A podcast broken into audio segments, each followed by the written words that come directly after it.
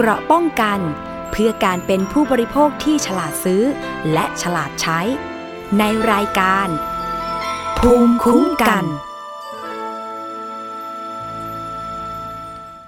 สวัสดีค่ะ คุณผู้ฟังต้อนรับเข้าสู่รายการภูมิคุ้มกันรายการเพื่อผู้บริโภคค่ะ วันนี้พบกับดิฉัน อภิคณาบุราริศนะคะ คุณผู้ฟัง วันนี้วันพุธที่ 30 มีนาคม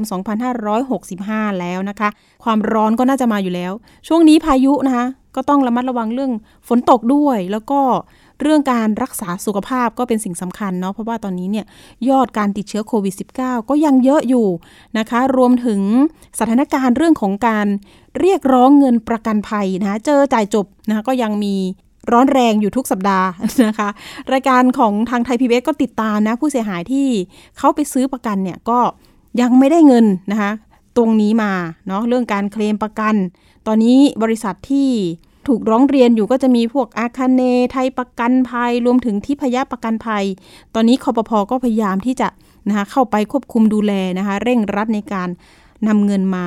จ่ายค่าเคลมประกันให้กับคุณลูกค้าที่ซื้อประกันนี่แหละค่ะ เพื่อที่จะคุ้มครองว่าติดโควิดแล้วนะคะก็ต้องได้รับเงินคุ้มครองตามที่เคยทำกรมธรรม์ไว้ตั้งแต่ตอนแรกว่าอย่างนั้นนะคะ เดี๋ยวค่อยมาคุยในรายละเอียดกัน แต่อีกเรื่องหนึ่งเรื่องแรกวันนี้เนี่ยเป็นเรื่องที่ทาง เราเนี่ยค่ะสถานีประชาชนเองเนี่ยก็ได้รับเรื่องก็เป็นเรื่องของการทำประกันรถยนต์ แต่ปรากฏว่าไปเจอผู้ก่อเหตุเนาะมาหลอกขายประกันรถยนต์ ปรากฏว่านี่แหละค่ะ เอาที่รูดบัตรเครดิตเนี่ยมาหาที่บริษัทเลยนะคะ บอกว่านี่ผ่อนจ่ายได้นะ 10 เดือนนะคะไม่มีดอกเบี้ยเลยโอ้สิบเดือนอย่างนี้ก็ดีสิ การซื้อประกันครั้งนี้มันเท่าไหร่อะหนึ่งหมื่นแปดพันกว่าบาทเลยนะ อะถ้าผ่อนจ่ายได้มันก็สบายนะคุณผู้ฟัง 10 เดือนเรามีบัตรเครดิตเนี่ยผ่อนได้สบายๆ ไม่ต้องเครียดเนาะใครจะมีเงินก้อนมาโป๊ะทีเดียวเลยมันก็บางทีก็อะอาจจะมีปัญหาในเรื่องค่าใช้จ่ายตรงนี้ก็ ทุกคนก็อยากให้มีการคุ้มครอง รถยนต์ที่เราขับขี่กันอยู่เพื่อความปลอดภัย ทีนี้เนี่ยผู้ก่อเหตุคนนี้เนี่ยอายุแค่ 24 ปีเองนะ ตอนนี้เนี่ยล่าสุดเลยนะคะ หลังจากที่เราเคยนำเสนอ ปัญหาของผู้ซื้อนะคะ หรือว่าผู้บริโภคเนี่ยค่ะที่ซื้อประกันกับผู้หญิงคนนี้นะคะ ปรากฏว่าล่าสุดเลยนะคะตำรวจปอสหรือว่ากองบังคับการปราบปราม การกระทำความผิดเกี่ยวกับอาชญากรรมทางเศรษฐกิจนะคะ ก็มีการจับกลุ่มตัวผู้ก่อเหตุคนนี้ได้ เพราะว่าเขาเนี่ยอ้างเป็นนายหน้าขายประกันรถยนต์ แต่ก็คือปลอมนะคะ ซึ่งเรื่องนี้เนี่ยทางรายการนำเสนอข่าวไปเมื่อช่วงประมาณสักธันวาคมปีที่แล้ว โดยตัวแทนประกันคนนี้เนี่ยอ้างว่าราคาเนี่ยโอ้โหมีส่วนลดให้ มีส่วนลดถึง 1,000ถึง3,000 บาทนะคะดูแลลูกค้าในช่วงสถานการณ์โควิดว่าอย่างนั้น มีส่วนลดให้ใครซื้อสนใจ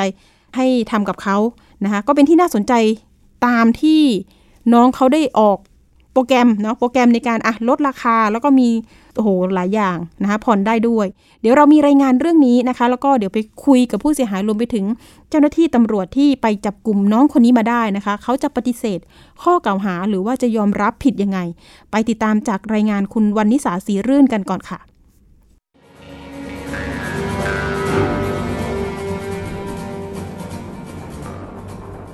กองบังคับการปราบปรามการกระทำความผิดเกี่ยวกับอาชญากรรมทางเศรษฐกิจ หรือปอส จับกลุ่มนางสาวรัชดาอินอ่อน อายุ 24 ปี ตามหมายจับสารอาญาที่ 445 ทับ 2565 ลงวันที่ 11 มีนาคม 2564 ในข้อหาร่วมกันช่อโกงประชาชน ซึ่งเจ้าหน้าที่ตำรวจสามารถจับกลุ่มตัวได้ที่บริเวณลานจอดรถการกีฬาแห่งประเทศไทย แขวงหัวหมาก เขตบางกะปิ กรุงเทพมหานครเนื่องจากเมื่อเดือนกุมภาพันธ์ 2564 นางสาวรัชดากับพวก ได้โทรศัพท์สุ่มไปหาผู้เสียหาย อ้างว่าเป็นฝ่ายประกันภัยของบริษัทประกันภัยรถยนต์ชื่อดังหลายแห่ง เสนอขายกรมธรรม์ประกันภัยรถยนต์ล่วงหน้า ก่อนที่กรมธรรม์จะหมดอายุ โดยเสนอราคาโปรโมชั่นส่วนลดที่น่าสนใจ พร้อมการผ่อนชำระผ่านบัตรเครดิตนานถึง 10 เดือนทำให้มีผู้เสียหายจำนวนมากหลงเชื่อซื้อกรมธรรม์ ทั้งนี้ในขั้นตอนการขายประกันภัย จะมีการส่งเจ้าหน้าที่ของบริษัทนำเอกสารการซื้อกรมธรรม์และการรับชำระเงินไปส่งให้กับผู้ซื้อ พร้อมใบเสร็จรับเงินระบุชื่อบริษัท CST 2019 จำกัด รวมถึงรายละเอียดการทำกรมธรรม์ล่วงหน้า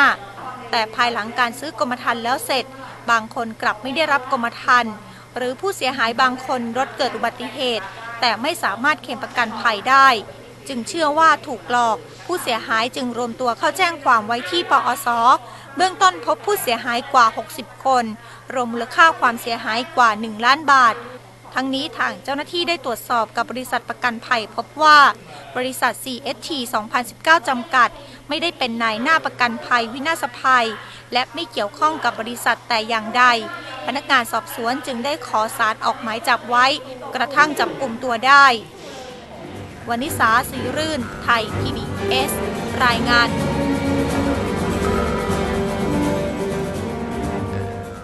ค่ะเรื่องนี้นะคะ น้องนักข่าวของเรานี่ก็ประสานไปยังผู้เสียหายเนาะก็จะมีกลุ่มที่ทวงถามเงินทุกวันนะคะ ปรากฏว่าน้องที่เป็นผู้ก่อเหตุเนี่ยยอมคืนเงินก็มีนะคะ มีคนที่ได้รับเงินคืนจากผู้ก่อเหตุ 18,000 กว่าบาท แต่ทีนี้เนี่ย ยังคงมีผู้เสียหายอีกหลายท่านหลายคนนะคะ ที่ตอนนี้เนี่ยก็พยายามติดต่อ แล้วก็แจ้งความ ตอนนี้ก็ยัง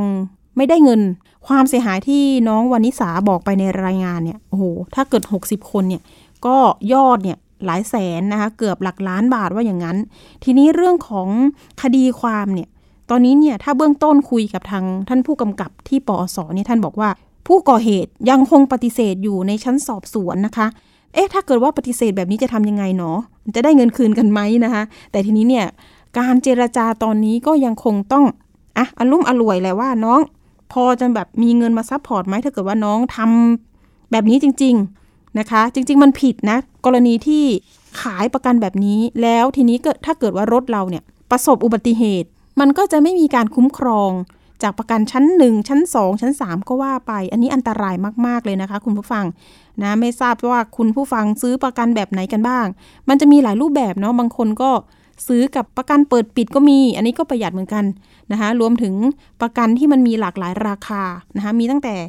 8,000หมื่นห้าหมื่นหกอันนี้หมื่นแปดนะคะแต่ผ่อนได้ด้วย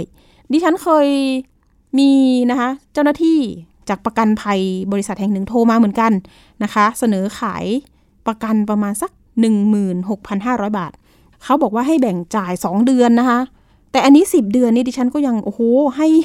ให้เวลาเยอะมากหมื่นแปดนี่ถ้าเกิดว่าอาหาร 10 ไปมันจะเท่าไหร่เอง ใช่ไหมพันแปดประมาณนี้อุ้ยสบายสบายกับบัตรเครดิตเนาะทีนี้เนี่ยเขาได้ข้อมูลส่วนตัวเราไปได้ยังไงนะคะ ผู้เสียหายก็สะท้อนนะคะ คนที่มาออกรายการ สถานีประชาชนล่าสุด เพราะว่าทราบข่าวว่าทางเจ้าหน้าที่ตำรวจปอสเนี่ยมีการไปตรวจแล้วก็เอาหมายจับนี่ไปจับกลุ่มได้ถึงย่านหัวหมากกันเลยนะคะน้องก็ดูแล้วเป็นวัยรุ่นอยู่เลยนะคะ ตามที่เราเห็นภาพออกรายการไปนี่แหละค่ะ เอ๊ะทำไมยังปฏิเสธ เดี๋ยวเดี๋ยวเรามีสายของพุ่มกับด้วยนะคะ แต่ว่าข้อมูลเบื้องต้นที่ผู้เสียหายซื้อกันเนี่ย ตอนนี้เนี่ยก็ต่างระวังนะคะในเรื่องของการจะซื้อกับตัวแทนนะคะ เพราะว่า ไม่ไว้ใจแล้ว ทีนี้การตรวจเช็คเนี่ยก็ต้องสำคัญเหมือนกัน ก่อนที่เราจะจ่ายเงินเนี่ยเราอาจจะต้องขอข้อมูลนะคะ คนขายว่าเนี่ยค่ะชื่อนี้นามสกุลนี้ตรวจเช็คกับทางคอปพอก็ได้นะคะว่าคนนี้เป็นตัวแทนจริงหรือเปล่านะจริง ๆ ตัวแทนขายประกันภัยเหล่านี้เขาจะมีบัตรนะคะสำหรับในการเป็นตัวแทนขายอย่างถูกต้อง แล้วก็ต้องมีข้อมูลความรู้ที่ดีนะคะ แนะนำลูกค้าได้ รอบด้าน อันนี้เป็นสิ่งที่ผู้บริโภคจะต้องจะต้องรู้นะคะ ว่าเราควรจะซื้อประกันภัยกับใครดี แล้วก็ควรจะไว้ใจเขาหรือไม่นะคะ หลังจากที่อะเราลูดบัตรไปแล้ว เราก็จะเป็นหนี้กับธนาคารใช่ไหมคะ เอาล่ะเดี๋ยวเราไปคุยกับน้องใหม่นะคะ เป็นตัวแทนผู้เสียหาย คนนี้โชคดีหน่อยนะคะ ติดตามทวงถามจนได้เงินคืนนะคะ แต่ก็ยังเป็นเสียงสะท้อน จากกลุ่มน้องๆ ผู้เสียหายที่ตอนนี้ก็ยังรวมกลุ่มกันอยู่นะคะ สวัสดีค่ะน้องใหม่คะค่ะสวัสดีค่ะอ่าน้องใหม่ เป็นยังไงบ้างสถานการณ์เห็นว่าตอนนี้ในกลุ่มเนี่ยก็มีทั้งคนที่อะได้เงินคืน รวมไปถึงน้องๆที่ยังไม่ได้เงินก็มี ตอนนี้ในกลุ่มมีประมาณกี่คนคะเออณวันนี้ประมาณสองร้อยสามสิบกว่าคนแล้วค่ะอู้สองร้อยกว่าคนนี่หมายถึงว่ามีทั้งคนที่ได้เงินคืนและไม่ได้ใช่ไหมคะ ค่ะที่ได้เงินคืนไม่ไม่น่าจะถึงยี่สิบคนน่าจะประมาณสิบคนที่เหลือคือยังไม่ได้นะคะอ๋อส่วนใหญ่แล้วก็มีรายใหม่ ๆ เข้ามาค่อนข้างเยอะเข้ามาทุกวันเลยค่ะ ค่ะ ตอนนี้กลุ่มเนี่ยเราตั้งว่ายังไงคะชื่อ ตั้งว่าผู้เสียหายที่โดนที่โดนบริษัท CST 2019 โกงอะค่ะอ๋อเป็นเป็นกลุ่มโอเพนน้องใหม่ตอนที่เซลล์เขาเรียกอะไรนะ ตัวแทนประกันเอามาขายให้เนี่ยค่ะเขาใช้ชื่อบริษัทนี้เลยใช่ไหมคะ ที่เข้ามาขาย อ้างว่าเป็นบริษัทนี้ใช่ชื่อบริษัทนี้เลยค่ะ CST 2019 จำกัดใช่ไหมคะ2019 ประเทศไทยจำกัด อ๋อค่ะมีประเทศไทยจำกัดด้วย แต่สุดท้ายเนี่ยพอเช็คชื่อบริษัทแล้วเนี่ยมันมีอยู่จริงไหมคะ เออมีค่ะ ก่อตั้งขึ้นมาจริงมีประธานกรรมการบริษัทอะไรเหมือนบริษัททั่วไปเลยค่ะ ยังเปิดดำเนินการอยู่ อืม แต่น้องที่เป็นหนูเช็คหาข้อมูล เป็นเขาเรียกว่าผู้ก่อเหตุนี่เขาไปแอบอ้างเหรอคะ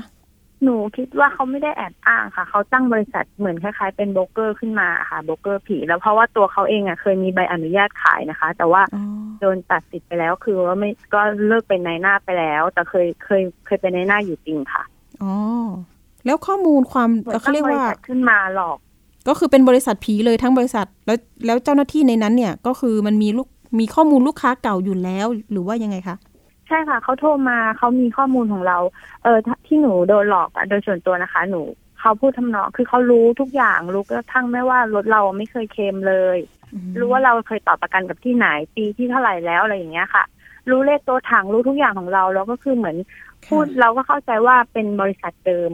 เพราะว่ารถเราไม่เคยเคลมเขารู้ของเราหมดก็เลยเชื่อใจ แล้วก็เขาก็พยายามโน้มน้าวเราว่า เออเนี่ย ของเขาอะสามารถเอ่อรูดผ่านบัตร เครดิตได้ ผ่อนได้ศูนย์เปอร์เซ็นสี่เดือน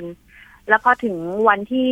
พอครบสี่เดือนปุ๊บก็ถึงช่วงเวลาที่แบบประกันใกล้จะหมดแล้วกรมธรรม์ก็จะมาอะไรประมาณอย่างเงี้ยค่ะอ๋อ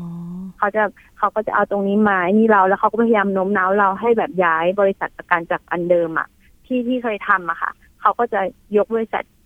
พูดชื่อได้หรือเปล่าไม่รู้เป็นบริษัทใหญ่ อ๋ออืมค่อนไม่เป็ข้านงไรมีชื่อเสียงอะค่ะค่ะ ขึ้นมาอ้างให้เรา เราก็สนใจว่าเออเบี้ยมันไม่แรงนะ แล้วก็อืมบริษัทเขาใหญ่มันน่าเชื่อถืออะไรประมาณเนี้ยค่ะ ตอนนั้นน้องใหม่รูดบัตรทำเมื่อไหร่คะปีที่แล้วเดือนประมาณเดือนของเขาติดต่อโทรหาหนูตอนมิถุนา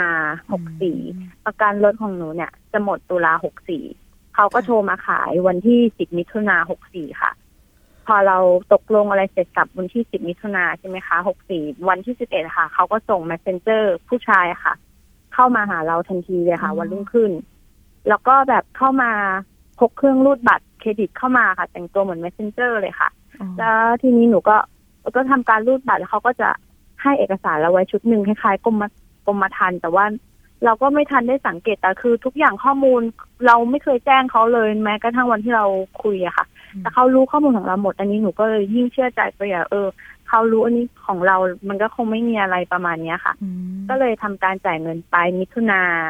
มิถุนากรกฎาสิงหาพอกันยาก็จะมีไลน์แอดเข้ามาจากบริษัท CST 2019 แอดเข้ามาค่ะ เพื่อขอให้เราอะส่งรูปรถ แล้วก็บัตรประชาชนสำเนาทะเบียนรถ แล้วก็เข็มเลขไมล์แล้วก็ให้ถ่ายรูปรถส่งให้เขาอะค่ะแล้วเขาบอกว่าเดี๋ยวตุลารอนะกรมธรรม์จะมา พอถึงพอถึงตุลา เอ๊ะเราก็เอะใจทำไมกรมธรรม์ไม่มา ก็พยายามติดต่ออะไรเงี้ย ทีนี้ก็เขาก็ตอบมั่งไม่ตอบมั่งแล้วทีนี้ก็เริ่มติดต่อยากค่ะ เริ่มรู้ตัวแล้วว่าถูกโกง ก็เลยไปนั่ง search ในอินเทอร์เน็ต เกี่ยวกับชื่อบริษัทนี้มันก็ทะแม่งทะแม่งค่ะ แล้วทีนี้ก็เลยแบบไปเจอในพันทิปเหมือนกับว่าเป็นกลุ่มเนี้ยค่ะขึ้นมาหนูเข้าไปในกลุ่มเนี้ย ตอนที่คนที่หกเองนะคะตอนนั้นยังมีไม่ถึงสิบคนเลยใช่พอเข้าไปเราเริ่มรู้แล้วว่าเฮ้ยเราโดนหลอกเพราะว่า เวลาเรา search เข้าไปดูในข้อมันเคยมีคนมาโพสต์ก่อนหน้านี้ค่ะ มันก็จะมีแต่หัวข้อแต่มันถูกลบค่ะมันเหมือน มันเราเข้าไปแล้วเราก็ไม่มีเนื้อหาให้อ่านค่ะ ทีนี้มันก็มีกลุ่มนี้เกิดขึ้นมา ทีนี้คนก็ทยอยเข้ามาเรื่อยๆจนตอนนี้ก็สองร้อยกว่าคนนะคะอืมยอดก็เลเงิยนรู้ว่าถูกหลอกทีนี้ก็ติดต่อไม่ค่ะได้ แต่ละคนนี่วงเงินการทำประกันภัยกับเขาเนี่ยหมื่นแปดทั้งหมดเลยไหมฮะ จะอยู่ที่ประมาณนะคะหนึ่งหมื่นแปดพันห้าร้อยถึงสองหมื่นประมาณนี้ ทุกคนที่จะโดน ของหนูโดนหนึ่งหมื่นแปดพันเก้าร้อยบาทค่ะหนึ่งหมื่นแปดพันเก้าร้อยบาท ค่ะ ก็คือผ่อนจ่ายสี่เดือน มีมีคนที่สิบเดือนไหมหรือว่าพี่ใช่ปิมฟังผิดก็ไม่รู้นะสิบเดือนหรือสี่เดือน แต่ละคน บางบางคนบางคนก็หกเดือนค่ะ แต่ของหนูอ๋อสี่เดือน แต่เขาว่าเหมือนเขารู้ว่ากรมธรรม์ของแต่ละคนจะหมดเดือนไหนเขาจะใช้ช่วงเวลาจุดอ่อนตรงเนี้ยค่ะ เข้ามา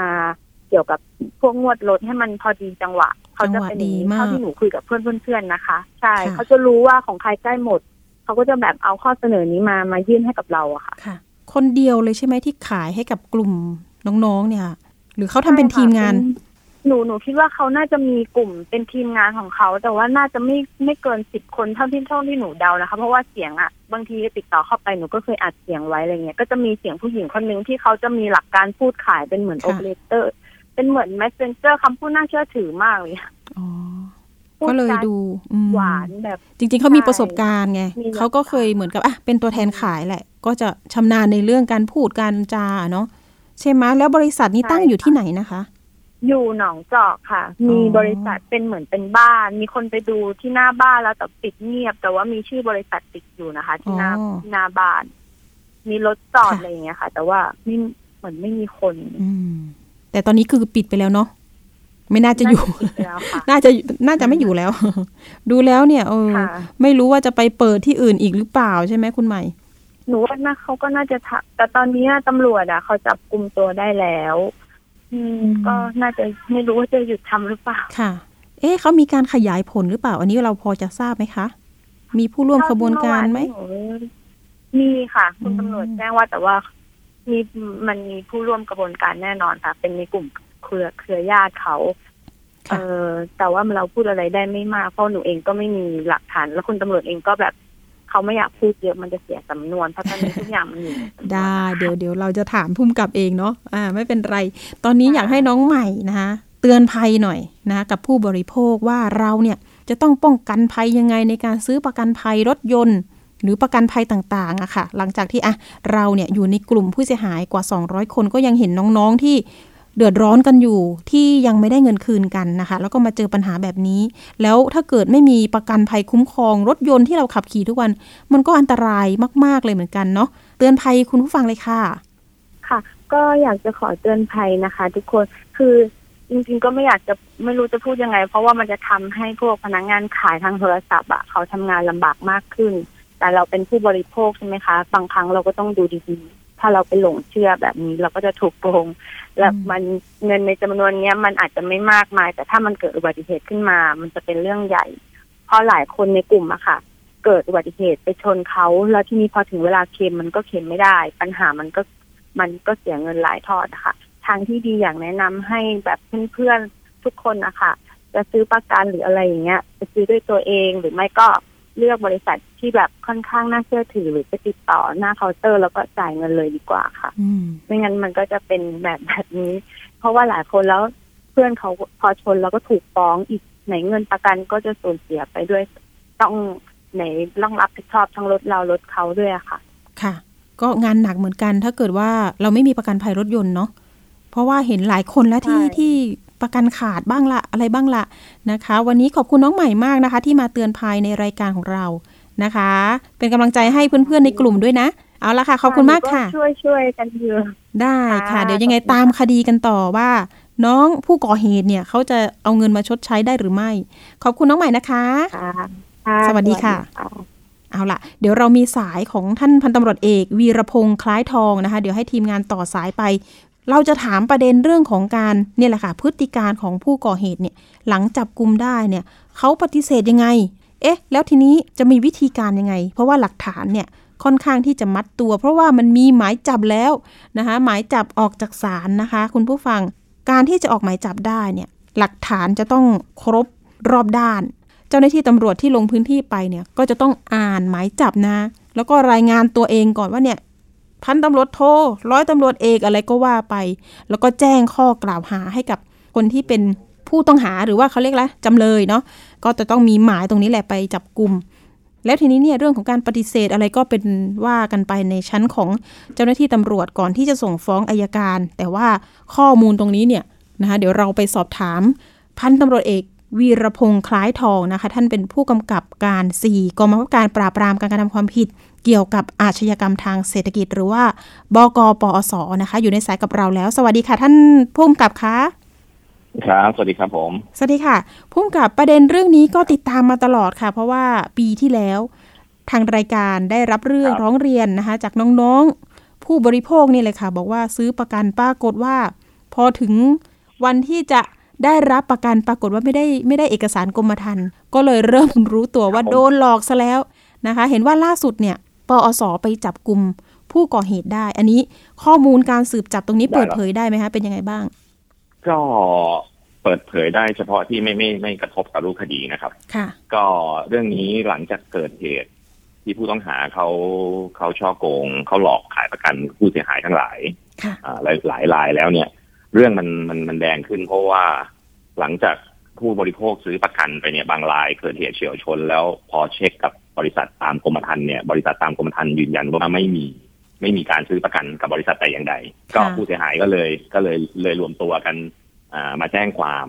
เมื่อนั้นละฮะก็หลังจากรับแจ้งความทางเราก็สืบสวนเรื่อยมา ก็จนจนรู้ว่าว่าผู้ต้องหาที่เกี่ยวข้องเนี่ยก็มีมีมีน้องมีผู้ต้องหาคุณรัชดาเนี่ยนะครับค่ะเกี่ยวข้องอยู่คนหนึ่งก็เลยออกมีการออกหมายจับ แล้วก็ไปติดตามจับกลุ่มมาดำเนินคดีครับเมื่อวันที่ 17 มีนาครับพุ่มกับคะแล้ว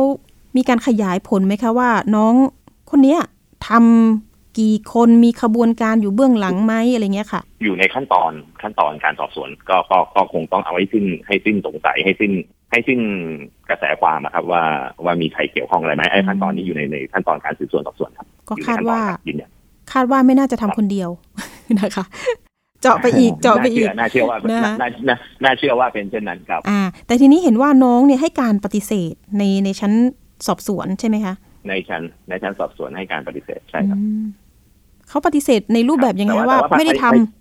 อย่างนี้เหรอคะก็ให้การปฏิเสธ ให้การปฏิเสธแต่ยังไม่ได้ยังไม่ได้ให้การรายละเอียดใดๆนะเขาก็เป็นสิทธิของผู้ต้องหาแหละครับเขาจะให้การอย่างไรก็ได้ แต่ในเรื่องพยานหลักฐานเนี่ย ทางพนักงานสอบสวนพยานหลักฐานชัดเจนครับในการรวบรวมในชั้นสอบสวนค่อนพยานหลักฐานค่อนข้างชัดเจนไม่ไม่ไม่ไม่วิตกในเรื่องนี้ครับ ฐานชัดเจนที่ผูกมัดเนี่ยเป็นเรื่องของการเส้นทางการเงินเหรอคะ ก็ประมาณนั้นครับอืมเส้นทางการเงินผลผู้ผู้ได้รับประโยชน์จากจากจากการช่อโกงขายประคกันรั้งนี้ครับอ๋อเหมือนกับครับผมค่ะครับท่านคะแล้วบริษัท CST เนี่ยที่ตั้งขึ้นมาเนี่ยก็จะเป็นบริษัทที่มันมันเป็นยังไงคะรูปแบบเขาก็เป็นรูปแบบก็เขาเอามาอ้างในการหลอกขายประกันหลอกอ่าให้ดูมีความน่าเชื่อถือหน่อยว่าการขายประกันผ่านบริษัทนะผ่านอ่าบริษัทที่เป็นประกอบธุรกิจ มีจดบริษัทมีนู่นนี่นั่น ก็อาจเป็นส่วนหนึ่งของการสร้างขึ้นมาเพื่อเพื่อเพื่อให้ความน่าเชื่อถือกับผู้บริโภคแหละครับอ๋ออันนี้เราเคยลงพื้นที่ครับไปที่หนองจอกเลยไหมคะ ที่เป็นที่ตั้งของบริษัทเนี่ยค่ะก็ CST ตรวจตรวจสอบแล้วครับ ก็อ๋อไปมาหมดก็แล้วสภาพมันไม่ไม่สภาพมันมันไม่น่าใช่บริษัทแล้วครับไปไปตรวจสอบมาแล้วตำรวจตรวจสอบมาแล้วครับค่ะ เมื่อกี้น้องน้องใหม่ผู้เสียหายบอกว่าโหพี่มีคนไปถ่ายรูปมาแล้ว ปรากฏว่าเป็นเหมือนแบบเป็นบ้านพักธรรมดาแต่มีชื่อบริษัทนี้ติดอยู่หน้าบ้าน นะคะอ่าแต่ไม่มีคนอยู่แล้วว่าอย่างนั้น ใช่ใช่การจดค่ะทะเบียนการจดทะเบียนของเราบางทีมันมันมันก็ไม่ได้ยากอะไรจดทะเบียนบริษัท ก็ก็ตรวจสอบตำรวจตรวจสอบมาแล้วครับไอ้เรื่องไอ้เรื่องขั้นตอนเรื่องพยานหลักฐานเรื่องอะไรพวกนี้ค่ะ แต่พุ่มกับคะแล้วแล้วการพูดคุยกับทางผู้ก่อเหตุคนเนี้ยค่ะ ที่เราจับกลุ่มมาได้เนี่ยเขาเขาเรียกทนายไหมคะตอนที่เราจับกลุ่มได้เนี่ย แต่เขามีสิทธิ์เรียกใช่ไหมว่าอะฉันต้องการทนายเขามีมาเขามีสิทธิ์เรียกเขามีเขาเขามีสิทธิ์เรียกเขามีเขามีสิทธิ์มีถ้าเป็นสิทธิ์ของผู้ต้องหาอยู่แล้วครับ ในเรื่องการมีทนายความแต่ว่าอืมในชั้นที่จับกลุ่มมาและชั้นสอบสวนเนี่ย ทางทางพนักงานสอบสวนก็พยายามอธิบายให้ให้ให้ให้รับรู้ถึงข้อกฎหมาย แล้วว่าเรื่องนี้ถ้าเกิดมันมีการกระทำผิดจริงเนี่ย แล้วผู้เสียหายเขาได้รับความเสียหายเนี่ยค่ะเราควรจะชดใช้หรือเยียวยา ถ้าเราสำนึกในการกระทำความผิดนะครับ ซึ่งซึ่งขั้นตอนพวกนี้เนี่ย ทางตำรวจทางอะไรจะบังคับเขาจะบังคับผู้ต้องหาไม่ได้ แต่ก็ก็พูดในเรื่องข้อกฎหมายเรื่องอะไรให้เขาฟังว่า ถ้าน้องเขาคิดว่าเขาทำผิด ถ้าผู้ต้องหาคิดว่าทำผิดจริงเนี่ย ก็ควรจะจะหาทางเยียวยาให้ผู้เสียหายเขาซึ่งแนวทางตรงเนี้ยผมพยายามจะทำให้ผู้เสียหายได้รับการเยียวยาให้ให้ให้ได้ให้ได้มากที่สุด ผู้เสียหายได้รับค่ะได้รับเงินการเยียวยาอืมการเยียวยาดีกว่าไรับเงินต่อไปครับทีนี้บางคนเนี่ยไม่ไม่จะเรียกว่าเยียวยาไหมเขาเรียกอะไรคะค่าเสียหายที่ต้องได้รับคืนเหรอเนาะ ใช่ใช่ค่าเสียหายอ่าที่น้องเขาได้ที่บรรดาผู้เสียหายเขาเขาเขาเขาโดนหลอกลวงไปค่ะครับตอนนี้ยอดยอดคนที่แจ้งกับปอสนี่จำนวนประมาณสักกี่คนคะประมาณร้อยคนได้ละประมาณโอ้ร้อยกว่าราย ความเสียหายประมาณเกือบเกือบเกือบสองล้านนะครับมีแจ้งแบบครับกระจายไปที่สอนออื่น ๆ ด้วยใช่ไหมคะมีน่าจะมีน่าจะมีน่าจะมีแจ้งค่ะน่าจะมีแจ้งอยู่ที่ที่ไม่ได้แจ้งที่ปอสก็มีครับบางบางผู้เสียหายบางท่านเขาอาจจะสะดวกค่ะที่ พื้นที่โรงพักที่อยู่ในอืมในพื้นที่ใกล้บ้านค่ะหรือพื้นที่ที่เหตุเกิดเขาไม่ใกล้กับกรุงเทพไม่ใกล้กับปอสเขาก็แจ้งทางนั้นได้ ซึ่งซึ่งตรงเนี้ยมันระบบของของของเรามันลิงก์กันอยู่แล้วครับ เดี๋ยวอ๋อผมก็แจ้งทางได้ออกได้ประชาสัมพันธ์ไปแล้วว่าเอ่อถ้าผู้เสียหายเขาไปแจ้งความไว้ที่ไหนเนี่ยก็สามารถประสานคดีมากับทางปอสได้เพื่อดำเนินการ เยี่ยมเลยค่ะเกี่ยวกับท่านตัวคะผู้ต้องหาต่อครับผมกรณีที่เขามีข้อมูลของเราเนี่ยโอ้โห รู้หมดเลยนะคะ อันนี้ดูแล้วเนี่ยมันมันมีการขาย รายชื่อหรือขายข้อมูลส่วนตัวเนี่ย ระหว่างบริษัทกับบริษัทหรือไม่อย่างไร อันนี้พอจะตั้งข้อสังเกตว่ายังไงบ้างคะก็เป็นส่วนหนึ่งของการสืบสวนครับก็เชื่อก็เชื่อว่าน่าจะน่าจะมีน่าจะมีการการขายมันมีอยู่แล้วครับ เพราะว่ารู้ข้อมูลรู้อะไรลึกขนาดนั้น ก็ก็น่าจะมีการข้อมูลรั่วไหลขึ้นมาแต่รั่วไหลในลักษณะอะไรยังไง ขอให้ให้อยู่ในชั้นขอให้มันเป็นขั้นตอนของการสืบสวนอย่างอย่างขอ เผยอะไรมากเดี๋ยวขออุบไว้ก่อนเดี๋ยวจะกลายเป็นว่าจะพบกับการสืบสวนสอบสวนขออุบไว้ก่อนอ่าอ่าอันนี้ก็เป็นส่วนหนึ่งของค่ะการสืบสวนสอบสวนอยู่แล้วครับผมครับได้เลยค่ะครับทีนี้พอปฏิเสธแบบนี้แล้วเนี่ยเราเราก็ไม่มีไม่ใช่ว่าเป็นทางตันของเจ้าหน้าที่ตำรวจใช่ไหมคะ ตอนนี้มีข้อมูลหลักอ๋อฐานไม่ไม่มัดครับตัวไม่อืมไม่ครับทีนี้มีการพนัยาดนหลักฐานในสำนวนเนี่ยไม่ไม่ได้เอาครับ ได้ค่ะท่าน มีการได้นัดหมายที่จะแบบเขาเรียกเลยนะ เรียกมาสอบหรือนัดกันอีกครั้งหนึ่งเมื่อไหร่อย่างไร ถึงชั้นชั้นไหนคะ มีในชั้นประกันตัวนัดทุก12วันอยู่แล้วครับอ่านัดอืมผู้ต้องหามารายงานตัวทุก12วัน มีการนัดทุก12วันอยู่แล้วครับนัดแต่ว่าครั้งสิบสอครั้งวันที่จะนัดนัดล่าสุดเนี่ย ไม่รู้ว่าผมจำไม่ได้ว่าว่าวันไหนนะครับอืมให้มารายงานตัวครับถ้าไม่มาล่ะคะ ท่านผู้กำกับก็ไม่มาก็เป็นเหตุให้ให้ยึดหลักทรัพย์ที่ใช้ประกันตัวไว้อ๋ออันนี้เขาประกันตัวไปเท่าไหร่คะจำมูลค่าไม่ได้ก็จะเป็นหลักแสนไหมคะถ้าคดีแบบนี้น่าน่าจะเป็นหลักเป็นหลักแสนอยู่แล้วครับอ๋ออันนี้เป็นความเสียหายเยอะ ความเสียหายคือ คือผู้เสียหายคุณใหม่บอกว่าเนี่ยในกลุ่มไลน์ตอนนี้ก็คือ 200 กว่าคน แต่คนที่ได้เงินคืนอะครับประมาณสักมีสักไม่ถึง 20 คนนะคะทีนี้ดูแล้วความเสียหายน่าจะ 3 ล้านกว่าๆแหละไม่น่าจะ 2 ล้านแล้วนะพุ่มกับใช่ไหมคะ เดี๋ยวตัวเลขเราไม่ชัดเจนไม่เป็นไรไอ้สองล้านสองล้านเนี่ยคือเฉพาะที่ปรากฏในในสำนวนที่ที่ปออันนั้นชัดเจนที่ของปอสแต่ว่าอ่าชัดเจนเพราะว่าเพราะว่ามันมีมันมีอยู่ปรากฏอยู่ในสำนวนการสอบสวนของผมอยู่แล้วแต่ว่าแนวทางก็คือก็คืออย่างที่บอกกับกับทางทางพิธีกรไว้ตั้งแต่แรกครับว่าตำรวจก็จะพยายาม ทำให้ผู้เสียหายเนี่ยได้รับเงินคืนที่ที่ถูกหลอกไป ให้ให้ให้ได้มากที่สุดนะครับอืมจะพยายามอันค่ะนี้อันนี้เป็นเป็นเป็นแนวทางแรกเลย ส่วนการรวบรวมพยานหลักฐานถึงแม้เขาจะปฏิเสธ ในสำนวนไม่ไม่น่ากลัวครับเพราะว่ามันพยานหลักฐานมันมันมีอย่างอื่นอยู่แล้วคำให้การของผู้ต้องหาเนี่ย มันเขาจะให้การอย่างไรก็ได้ไม่ใช่ไม่ไม่ใช่ว่าจะมาให้น้ำหนักว่าเขาปฏิเสธแล้วเราจะทำสำนวนสั่งฟ้องหรืออะไรเขาไม่ได้อันนั้นอันนั้นไม่ไม่ไม่ได้รู้สึกกังวลครับอืมท่านผู้กำกับแล้วครับกรณีที่อะถ้าเกิดเขาไม่มารายงานตัวปุ๊บ อะมีการยึดเงินประกันอืมแล้วจะมีการออกอืมหมายจับอีกรอบไหมคะ หรืออย่างไร ก็คงต้องไปออกหมายจับออกหมายจับอีกรอบเพื่อนำตัวมาฟ้องคดีต่ออัยการอ๋อก็จะไปในชั้นอายการต่อไปใช่ไหมคะใช่ครับ แล้วใช่แล้วครับเงินประกันนั้นคือ สามารถเอามาแจกให้กับผู้เสียหายได้ไหมคะไม่ได้ใช่ไหมคะอะตามข้อกฎหมายเป็นยังไงอัเป็นความถ้าตามข้อกฎหมายเนี่ยเป็นความเข้าใจของของประชาชนก็อ๋อก็ก็เป็นความเข้าใจที่ที่ผม อาจจะยังคลาดเคลื่อนอยู่เงินค่ะเงินประกันจะต้องตกเป็นของแผ่นดินครับอืมยังไม่มีกฎหมายของเรามันยังไม่ไม่ได้มาเยียวยาอะไรอย่างนั้นแต่ค่ะก็อยากให้เป็นอย่างนั้นนะครับเราก็อยากให้เป็นอย่างนั้น แต่ว่ามันมันเป็นมันมันติดด้วยระเบียบติดด้วยค่ะกฎหมายอยู่ครับก็คทีงนี้ต้องตกเป็นของคนแผ่นดินครับผมคนที่รูดบัตรเครดิตไปอะมันจะมีดอกเบี้ย เอ๊ะหรือว่าศูนย์เปอร์เซ็นต์นะเอาแต่มันเป็นยอดปลอมเห็นอะพุ่มกับในในในในในในในโปรโมชั่นเขาก็ศูนย์เปอร์เซ็นต์แหละครับเขาก็คือให้คือมันยอดปลอมแต่ว่าอ่าเขา ก็เขาก็แบ่งผ่อนชำระศูนย์เปอร์เซ็นต์หกเดือนมันก็คงคือความเสียหายมันอาจจะมันอาจจะมีดอกเบี้ยในส่วนอื่น ดอกเบี้ยที่เขาชอบเอาเงินเราไปหมื่นแล้วดอกเบี้ยมันต้องมีเขาถ้าเราเอาเงินสองหมื่นสามหมื่นไปฝากธนาคารต้องได้เท่านั้นเท่านี้เนี่ย มันก็มันก็เป็นสิทธิเรียกร้องตามกฎหมายแหละครับอันนั้นน่าจะเป็นดอกเบี้ยตามกฎหมายอย่างนั้นมากกว่าอืมแต่ในขั้นตอนตรงนี้ก็พยายามจะทำให้มันจบให้ให้ให้ให้ให้ผู้เสียหายรับการ การเยียวยาการชดใช้ให้ได้มากที่สุดอาจจะมีโอกาสย่งที่ยืนยันท่านขาแล้วโทษแบบนี้ครัค่ะบผมที่ที่มาหลอกลวงแบบนี้มันมีโทษกี่ปี จะโดนข้อหาใด ๆ บ้างก็คะเป็นก็เบื้องต้นก็เป็นเรื่องช่อโกงประชาชนนะครับ ส่วนในเรื่องของอ่ากฎหมายเกี่ยวกับประกันภัยเนี่ยเดี๋ยวอยู่ระหว่างประสานหน่วยงานข้างเคียงให้หน่วยงานราชการที่เกี่ยวข้องเนี่ยให้เขามาร้องทุกข์นะครับ ในเรื่องช่อโกงประชาชนเนี่ยมันก็โทษจำคุกมันช่อโกงประชาชนมันน่าจะสูงกว่าของ สิบปีไหมคะของถึฉ้อโกงธรรมดาก็จำคุกไม่เกินอ๋อห้าปี หรือปรับไม่เกินหนึ่งหมื่นบาทหรือทั้งจำทั้งปรับ ตอนนี้อยากให้เตือนภัยหน่อยค่ะ ท่านผู้กำกับการซื้อประกันภัยรถยนต์หรือประกันภัยต่างๆ มันจะต้อง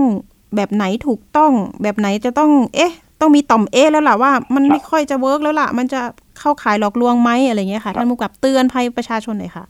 ก็ตอนนี้ในลักษณะของการขายประกันผ่านตัวแทนทางโทรศัพท์ผ่านทาง call center เนี่ยมันจะมีเยอะขึ้นนะแม้แต่ทางทางท่านพิธีกรทางผมเนี่ยก็น่าจะเคยเคยเคยมีคนโทรมาชวนให้ทำประกันแล้วครับอยากจะเตือนผู้บริโภคหรือประชาชนผู้ซื้อประกันนะครับ ว่าไม่ว่าประกันประเภทไหนนะครับยิ่งประกันรถหรือประกันอุบัติเหตุอะไรเนี่ยอายุมันสั้นคือปีต่อปีเนี่ยถ้าในปีหนึ่งเราไม่ได้เคลมเลยไม่อะไรเลย เราจะไม่มีโอกาสได้รู้เลยว่าไอ้ที่เราซื้อไปเนี่ยประกันมันซื้อผ่านตัวแทนที่ถูกต้องซื้อผ่านบริษัทที่ถูกต้องไหมเพราะว่าปีหนึ่งมันก็จบไป อยากจะให้ก่อนซื้อเนี่ย หนึ่งตรวจสอบทางเว็บไซต์ของคอปพเลยครับว่าบุคคลเหล่านี้ชื่อบริษัทเนี้ยเขาได้รับอนุญาตโดยถูกต้องไหมเขาได้รับอนุญาตเป็นนายหน้าตัวแทนขายประกันถูกต้องไหมตรวจสอบจากทางเว็บของคอปพได้ หรือสองถ้า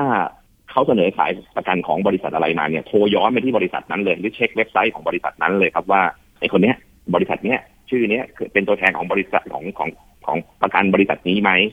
เพื่อความรอบคอบนะครับ เพราะว่าเราจะจ่ายเงินเป็นหลักหมื่นเนี่ย เราควรจะจะรอบคอบสักนิดหนึ่งครับ ก็ก็อยากจะเตือนภัยไว้ประมาณนี้นะครับสำคัญมากๆ โทรเช็คก่อนจ่ายเงินดีที่สุดใช่ครับอย่าอะไรที่เงินที่มันออกจากกระเป๋าไปแล้วเนี่ยมันมันเอามันตามกลับมายากครับก่อนที่เราจะจ่าย เราควรจะเช็คให้ให้ให้ให้ให้ให้ละเอียดนิดนึงเพิ่มภาระหน่อยแต่ว่าเราปลอดภัยค่ะก็เดี๋ยวนี้ไม่ยากครับเช็คทางเว็บไซต์ก็ได้หรือโทรเข้าบริษัทก็ได้ พุ่มกับขาเสริมนิดนึงมีคดีอื่น ๆ ใหม่ๆไหมคะ ที่อยากจะเตือนภัยผู้บริโภคอะค่ะ ช่วงนี้ ที่ปอสรับอยู่มีก็ไหมในหน้างาน ในหน้างานของการค่ะช่อโกงช่วงนี้มันก็จะมีเรื่องหลอกลงทุนต่างอ๋อๆก็อยากจะให้อยากจะฝากเตือนของของนักลงทุนทั้งหลายอะครับ การลงทุนที่ให้ผลตอบแทนสูงแบบ สูงอัตราดอกเบี้ยที่ได้รับผลตอบแทนจากการลงทุนเนี่ยสูงแบบปีละเป็นร้อยเปอร์เซ็นหรือเดือนละเป็นร้อยเปอร์เซ็นหรือเป็นสองร้อยเป็นพันเปอร์เซ็นเนี่ยไม่มีหรอกครับการลงทุนที่ได้ผลตอบแทนสูงขนาดนั้นไม่งั้นรวยกันหมดแล้วครับใช่ก็อยากให้ระมัดระวังถ้ามีลักษณะเชิญชวนลงทุนอย่างนี้ให้สันให้พึงสันนิษฐานไว้เลยว่าท่านกำลังตกเป็นเหยื่อของของอืมของแชร์ลูกโซ่ หรือการกู้ยืมเงินในการช่อโกงประชาชนนะครับ ก็ก็อยากจะให้ให้ท่านระมัดระวัง ถ้ามีใครมาเสนอการลงทุน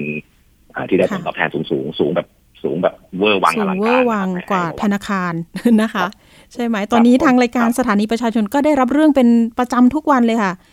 ส่วนใหญ่เนี่ยมันจะไปพัวพันกับกลุ่มน้องๆที่ไปทำงานที่กัมพูชาค่ะ เข้าขายแก๊งคอร์เซนเตอร์อีก นะคะส่วนมากก็เทรดเงินอ๋อประมาณนี้ค่ะท่านผู้กำกับอ่าอ่าเอาละค่ะ วันนี้ขอบกำลัคุงณเป็นกำลังกำลังท่านมาผู้กำกับมากๆนะคะ ที่มาเตือนภัยเรื่องนี้ แล้วก็เดี๋ยวเป็นกำลังใจให้กับทางเจ้าหน้าที่ตำรวจที่จะช่วยกันนะคะปราบปรามอาชญากรรมหลาย ๆ รูปแบบนะคะอ่าวันนี้ขอบคุณท่านพันตำรวจเอกวีรพงษ์คล้ายทองนะคะ ผู้กำกับการ4นะคะกองบังคับการปราบปรามการกระทำความผิดเกี่ยวกับอาชญากรรมทางเศรษฐกิจมากๆนะคะ เดี๋ยววันหลังเชิญมาใหม่นะคะท่านนะ ครับผมขอบคุณครับ สวัสดีค่ะ ขอบคุณค่ะท่านขอบณณปิ่นครับขอบณสวัสดีณปิ่นค่ะรับครับผมครับขอบคุณครับเช็คก่อนจ่ายเงิน อันนี้สำคัญที่สุดต้องรอบคอบในการจ่ายเงินแต่ละครั้งไม่ว่าจะทำธุรกรรมหรือซื้อประกันภัยนะคะ หรือว่าซื้อสินค้าทางออนไลน์ อันนี้เตือนเป็นประจำนะคะ ยังไงก็แล้วแต่เรื่องนี้เป็นบทเรียนเนาะเป็นบทเรียนทั้งคนซื้อคนทำรวมถึง ผู้ก่อเหตุด้วยนะคะ ขาคุณนักก้าวไปที่นะคุกคุกคุกคุกแล้วนะ เรื่องนี้ก็ต้องหาเงินมาประกันตัวอีกนะคะ ถ้าเกิดว่าคุณตกเป็นผู้ต้องหาในหมายจับนั้นๆ อย่าทำเลยดีกว่า เพราะว่ายังไงก็แล้วแต่ตำรวจไทยก็จะตามจับคุณนะคะอันนี้เตือนภัยเรื่องนี้กันไปเรื่องแรก ส่วนเรื่องที่สองปิดท้ายเรื่องนี้เนาะ เรื่องนี้ยังมีเรื่องของการเรียกร้องเงินประกันภัยนะคะ ล่าสุดเนี่ยจะเป็นของอาคเนแล้วก็ไทยประกันภัยที่มีกลุ่มนะคะตัวแทนผู้เสียหายเนี่ยออกมาเคลื่อนไหว ยังมีประกาศการยกระดับการเคลื่อนไหววันที่ 4 เดือนหน้านี้ด้วยอะเดี๋ยวเราไปฟังรายงานที่มาที่ไปของปัญหากันก่อนค่ะ กลุ่มผู้เอาประกันภัยบริษัทอาคเนประกันภัยจำกัดมหาชน และบริษัทไทยประกันภัยจำกัดมหาชน ทั้งประเภทเจอจ่ายจบรวมถึงกรมธรรม์ประเภทอื่นที่ไม่ได้รับเงินค่าสินไหม รวมตัวกันที่สำนักงานกรรมการกำกับ และส่งเสริมการประกอบธุรกิจประกันภัย หรือคอปพเพื่อขอให้เร่งรัด การเบิกจ่ายให้เร็วที่สุด หลังจากเบิกจ่ายไม่ได้มานานกว่า 1 เดือนแล้ว โดยขณะนี้มีผู้เดือดร้อนรวมตัวกันประมาณ 10,000 คน เป็นกรมธรรม์จากบริษัทไทยประกันภัย 4,000 คน และบริษัทอาคเนประกันภัย 3,000 คน มีผู้ได้รับความเสียหาย รวมมูลค่ากว่า 800 ล้านบาท ที่ผ่านมาในสุทธิพลทวีชัยการ เลขาธิการสำนักงานคณะกรรมการกำกับ และส่งเสริมการประกอบธุรกิจประกันภัย หรือคอปพเปิดเผยว่า หลังจากที่คอปพสั่งให้บริษัทอาคเนย์ประกันภัยจำกัดมหาชน และบริษัทไทยประกันภัยจำกัดมหาชน หยุดรับประกันภัยชั่วคราวแล้วนั้น และให้เร่งแก้ไขปัญหา การจ่ายเคลมประกันโควิด โดยเร็วที่สุดทั้งนี้ปัจจุบันอาคเนย์ประกันภัย มียอดค้างบันทึกเคลม ราว 13,000 กรมธรรม์ รวมเป็นมูลค่าสินไหมกว่า 1,000 ล้านบาท ที่ยังเป็นปัญหา และยังมีการเคลมทยอยเข้ามาเพิ่มขึ้นอย่างต่อเนื่อง เพราะผู้ติดเชื้อโควิด -19 ยังอยู่ในระดับสูงสำหรับก่อนหน้านี้เท่าที่คอปพอเข้าไปตรวจสอบก็พบปัญหาหลายจุด ในกระบวนการการจ่ายเคลม เช่น บริษัทเลิกจ้างพนักงานเป็นจำนวนมากทำให้เหลือจำนวนพนักงานที่ช่วยดำเนินการน้อย และการยื่นเอกสารไม่ครบทำให้มีปัญหาการจ่ายเคลมล่าช้า ล่าสุดนายมนตรีวงศ์ท่าเรือ รองประธานเจ้าหน้าที่บริหารฝ่ายบริหาร ช่องทางการขาย บริษัทเครือไทยโฮลดิ้งจำกัดมหาชน และอดีตกรรมการผู้จัดการบริษัทอาคเนย์ประกันภัยจำกัดมหาชน ชี้แจงเป็นเอกสารว่า ขณะนี้สำนักงานคณะกรรมการกำกับ และส่งเสริมการประกอบธุรกิจประกันภัย หรือคอปพได้ออกคำสั่งในทะเบียนที่ 3 และ 4 เรื่อง ให้บริษัท แก้ไขฐานะ และดำเนินการตามที่ในทะเบียนกำหนด และหยุดรับประกันวินาศภัยเป็นการชั่วคราว รวมถึงการออกประกาศนายทะเบียน เรื่องกำหนดการจ่ายเงินอื่น ๆ ของบริษัท โดยลงวันที่ 16 มีนาคม 2565 นอกจากนี้คอปพได้แจ้งกระบวนการทำงานร่วมกันระหว่าง 2 บริษัทกับคอปพเป็นที่เรียบร้อยแล้ว ว่าจะมุ่งเน้นการให้บริการ และดูแลผู้เอาประกันภัย โดยคอปพได้เริ่มส่งเจ้าหน้าที่จำนวน 18 คน เข้ามาควบคุมการทำงาน และตรวจสอบข้อมูลต่างๆ กับบริษัทณสำนักงานใหญ่อย่างใกล้ชิด เข้มข้น ตั้งแต่เมื่อวันที่ 17 มีนาคม 2565 หลังจากนี้บริษัทจะรวบรวมเอกสาร ตรวจสอบข้อมูล การดำเนินการการอนุมัติเอกสารจากนั้นจะส่งต่อให้ทางคอปพเห็นชอบการจ่ายเงินสินไหม กรมธรรม์โควิด ตามลำดับต่อไป และบริษัทขอขอบคุณคอปพที่เข้ามาทำงานร่วมกันกับบริษัท ในขณะนี้ทำให้บริษัทสามารถดำเนินงานได้รวดเร็วยิ่งขึ้น ค่ะนี่ก็เป็นความเคลื่อนไหวอีกครั้งหนึ่งนะคะ หลังจากที่คนที่ซื้อประกันภัยเนี่ยไปรวมตัวกันที่หน้าบริษัทอาคาเนนะคะ เมื่อสัปดาห์ก่อนๆที่เรา ติดตามข่าวกันนะคะ ปรากฏว่าทรัพย์สินตอนนี้เนี่ยที่แรกเนี่ยผู้บริหารของอาคาเนเนี่ยเขาก็ออกมาชี้แจงเนาะว่าเขาขาดสภาพคล่องจริง ๆ เพราะว่าเงินที่เขาต้องจ่ายเนี่ยโอ้โหตอนนั้นเนี่ยเขาบอกว่า 3,000 กว่าล้านเลยนะ แต่ตอนนี้เนี่ยถ้าเกิดว่าดูทรัพย์สินของบริษัทอาคาเนเนี่ยทางคอปพเนี่ยก็เปิดเผยเนาะทรัพย์สินถ้าเกิดว่ายึดทรัพย์มาขายเนี่ยมูลค่าเนี่ยจะอยู่ที่ประมาณสัก 300 ล้านบาท แต่ตอนนี้เนี่ยจะต้องจ่ายค่าเคลมเนี่ยให้กับ ประชาชนที่ซื้อประกันกับทางบริษัทเนี่ยประมาณสัก 500 กว่าล้านบาทที่ต้องจ่ายนะคะ คนที่ทำประกันเนี่ยก็นี่แหละค่ะ รอนิดนึงเพราะว่าตอนนี้เนี่ยทางคอปพเนี่ยเข้าไปควบคุมดูแลแล้วนะคะ เพื่อที่จะตรวจสอบเอกสารของคนที่จะเอาประกันเนี่ยให้มันตรงแล้วก็ถูกต้องและจ่ายเงินได้ถูกคนด้วยนะคะ จะได้ไม่มีความผิดพลาดตรงนี้ว่าอย่างนั้นนะคะ ตอนนี้เนี่ยคอปพก็บอกว่ากำลังเร่งรัดให้อยู่นะคะ การเคลื่อนไหวของผู้เอาประกันเนี่ย ตอนนี้เนี่ยก็ยอมรับเลยค่ะว่ากดดัน แต่ก็พยายามที่จะเป็นคนกลางในการที่จะประสานให้กับบริษัทต่างๆนะคะ ที่ต้องจ่ายให้กับลูกค้านะคะ ให้ได้มากที่สุดว่าอย่างนั้นนะคะ รวมถึงเรื่องนี้ทางอายการนรงเองเนี่ยเขาก็มองนะคะว่ามันเป็นบทเรียนที่น่าเรียนรู้ นอกจากคอปพอแล้วเนี่ยที่จะมาดูแลเนี่ย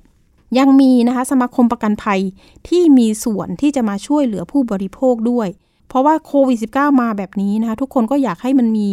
ประกันภัยที่มาซับพอร์ตเพราะว่าการติดเชื้อนี่มันติดเชื้อง่าย ตอนนี้ก็คือให้งดรับประกันในเรื่องของเจอจ่ายจบไปแล้วเรียบร้อยนะคะ เพราะว่ามีหลายบริษัทที่ต้องล้มไปแล้วนะคะ จ่ายไม่ไหวจริง ๆนะคะ คนติดเชื้อเยอะแล้วก็วงเงินที่ประกันเนี่ย ก่อนหน้านี้มันมันมีคนได้จริง ๆนะคะ ประกันเนี่ยทำไปอะซื้อประกัน 599 บาท คุณติดเชื้อปุ๊บคุณได้ 1 0 0 0 0แสนแต่ว่าก็ต้องมีตอนนั้นก็เบิกง่ายนะ เบิกง่าย มีแค่ใบรับรองแพทย์ Home Isolation ก็น่าจะได้อยู่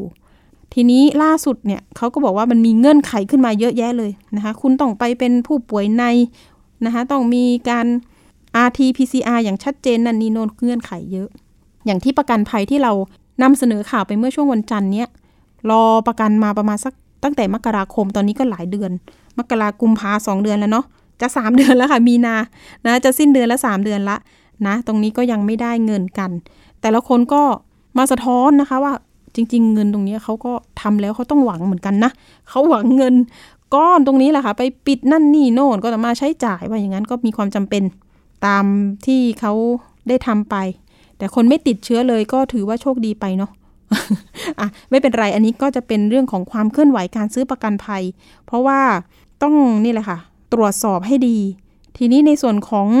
คอปพอก็ฝากมานิดนึงนะคะว่าถ้าเกิดว่าคนที่เป็นผู้เสียหายเนี่ยก็สามารถมาแจ้งเรื่องนะคะกับทางคอปพอในส่วนกลางได้ แต่ทีนี้ถ้าอยู่ต่างจังหวัดก็มีนะคะในส่วนของสำนักงานจังหวัดคอปพอจังหวัดนั้นๆเหมือนกันก็ไปยื่นได้ กรณีคนที่เหมือนกับว่าอะถูกปฏิเสธในตอนแรกนะคะว่าไม่จ่ายเพราะอะไรยังไง ถ้าเกิดมีความประสงค์จะยื่นเรื่องใหม่นะคะ ก็ต้องเอาหลักฐานที่มันชัดเจนไปยื่นอีกครั้งหนึ่ง นะคะว่าตัวเองเนี่ยมีสิทธิในการเรียกร้องเงินส่วนนี้เนี่ยแล้วก็ไปผิดพลาดตรงจุดไหนที่เอกสารที่เขาปฏิเสธมาเนี่ยค่ะอ่าอันนี้ถ้าเกิดว่าคนที่ยังติดใจในส่วนนี้นะคะนำเอกสารตัวใหม่ หรือเอกสารหลักฐานที่มันชัดเจนนะคะ ไปยื่นอีกครั้งหนึ่งเพื่อให้ทางบริษัทได้พิจารณาอีกครั้งหนึ่งนะคะ การพิจารณาเนี่ยก็จะควบคู่ไปกับคอปพอที่จะมาควบคุมดูแลนะคะคอปพอก็ยืนยันนะคะว่า จะอยู่ข้างประชาชนนะคะ ไม่ต้องห่วงเลยในเรื่องของไปมีนอกมีในกันตามที่ถูกกล่าวหา ทางตัวแทนคอปพอเนี่ยบอกว่านะคะยอมรับแหละว่าอาจจะมีข้อมูลข้อบกพร่องบ้างในหน้างาน เรียนขออภัยมา แทนเจ้าหน้าที่คอปพอทุกคน อันนี้เนี่ยที่เราดูการออกอากาศไปเมื่อวาน ท่านผู้ช่วยเองเนี่ยคอปพอก็โดนฟ้องนะ โดนฟ้องในเรื่องนี้เหมือนกันก็ต้อง เอาใจช่วยทั้งหลาย ๆ ฝ่ายนะคะ ทั้งคอปพอทั้งบริษัทประกันภัยที่ตอนนี้เนี่ยเอาเป็นว่ามีความจริงใจในการคืนเงินให้กับ มีการคืนเงินให้กับทางลูกค้าหรือไม่อะไรยังไง อันนี้ก็คือต้องดูนะในการปฏิบัติตอนนี้เห็นว่านะคะพยายามที่จะหาทางออกกันอยู่นะคะ ส่วนผู้ที่รอรับเงินประกันภัยเนี่ยรอหน่อยนะคะ รอกันหน่อย ก็เอาใจช่วยทั้งทุก ๆ ฝ่ายเลยนะคะ เป็นกำลังใจให้คนที่ทำงาน กันอย่างหนักด้วยเนาะเพราะว่าตอนนี้เนี่ยทุกคนก็มีความจำเป็นแหละเศรษฐกิจมันก็ไม่ดีนะคะมะนาวก็แพงนะคะไปทางนู้นเลย เอาละช่วงต่อไปไปช่วงคิดก่อนเชื่อกับดรแก้วกังสดานอัมภัยนักพิษวิทยา และคุณชนาทิพย์ไพรพงศ์นะคะ วันนี้มีข้อมูลในเรื่องของน้ำเอนไซม์จากพืชบำรุงสุขภาพได้จริงหรือไปติดตามค่ะ